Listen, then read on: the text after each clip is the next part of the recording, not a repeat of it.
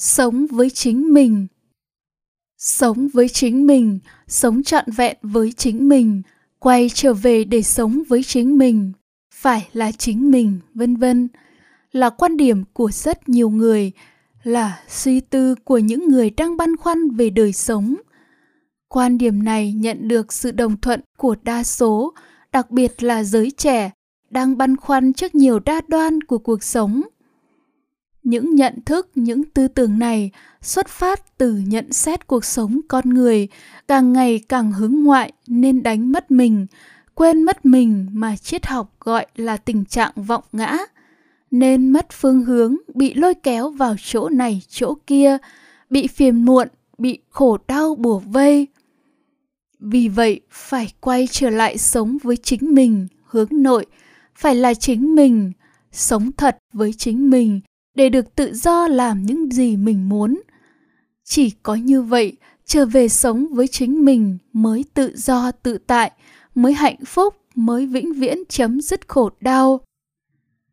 Nhưng có thực sự là con người đang quên mình, đánh mất mình nên phải quay lại sống với chính mình không? Sự thật không phải như vậy.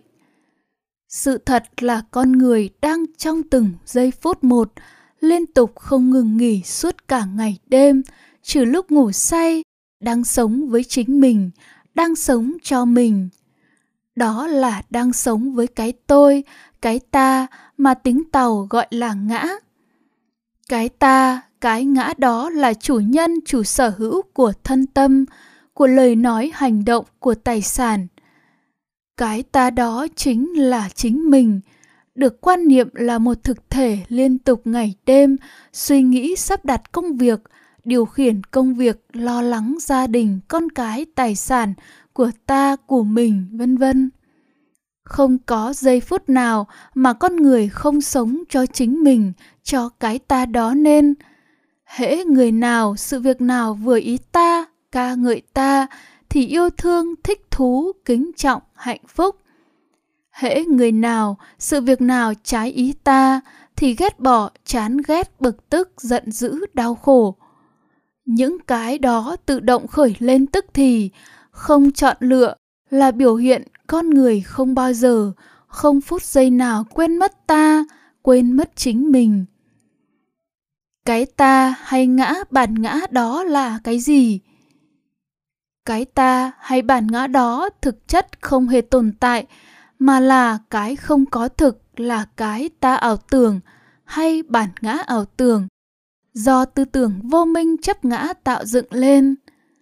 Nhân loại đang sống với cái ta ảo tưởng hay bản ngã ảo tưởng, nhưng lại cho rằng nó có thật. Đó chính là tư tưởng làm chủ, tư tưởng sở hữu, đồng nghĩa với cái ta là chủ nhân, chủ sở hữu. Đây chính là tư tưởng hay nhận thức, hay là hiểu biết trên lộ trình tâm bát tà đạo. Do tư duy khởi lên, khi tư duy xảy ra với hệ quy chiếu vô minh chấp ngã. Tư duy trở về sống với chính mình, sống trọn vẹn với chính mình, hãy là chính mình. Để có thể tự do, làm những gì mình muốn vẫn là tư duy, xảy ra trên hệ quy chiếu vô minh chấp ngã vẫn quanh quẩn bên trong tấm lưới tà kiến vô minh chấp ngã, không thoát ra khỏi sự trói buộc của hiểu biết tà kiến vô minh chấp ngã. Đây được ví như trên đầu, lại mọc thêm một cái đầu vô cùng quái dị. Nghĩa là cái đầu vô minh chấp ngã lại mọc lên một cái đầu vô minh chấp ngã nữa.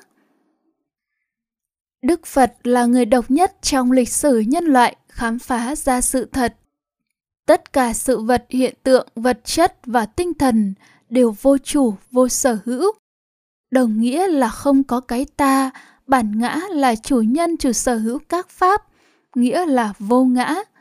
Vô ngã nghĩa là vẫn có ông a, bà b, có đàn ông, đàn bà, cây cối, xe cộ, có lời nói, việc làm, có ăn uống, tắm giặt nhưng không có bất kỳ cái gì, không có cái ta bản ngã nào là chủ nhân, chủ sở hữu, điều khiển, phát sinh các sự vật hiện tượng đó.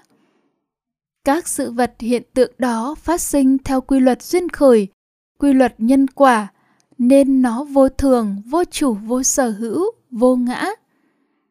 Khi tu tập tứ niệm xứ khởi lên lộ trình tâm bát chánh đạo, an trú, tỉnh giác và tránh kiến sẽ không có tư tưởng tà kiến vô minh chấp ngã, nên lúc đó sống với tư tưởng vô chủ, vô sở hữu hay vô ngã. Lúc đó không hề có cái ta, bản ngã thì không sống với ta, với chính mình, nên không còn thích thú, yêu thương, hạnh phúc đối đối tượng vừa ý ta, không còn chán ghét ghét bỏ, tức tối giận dữ khổ đau với đối tượng trái ý ta lúc đó sống với tư tưởng vô ngã, tư tưởng tránh kiến, không có ta, không có mình nào cả. Lúc đó mới là tự do, tự tại, thanh thang, giải thoát, mới thoát khỏi trói buộc, giam hãm trong tấm lưới tà kiến vô minh, chấp ngã.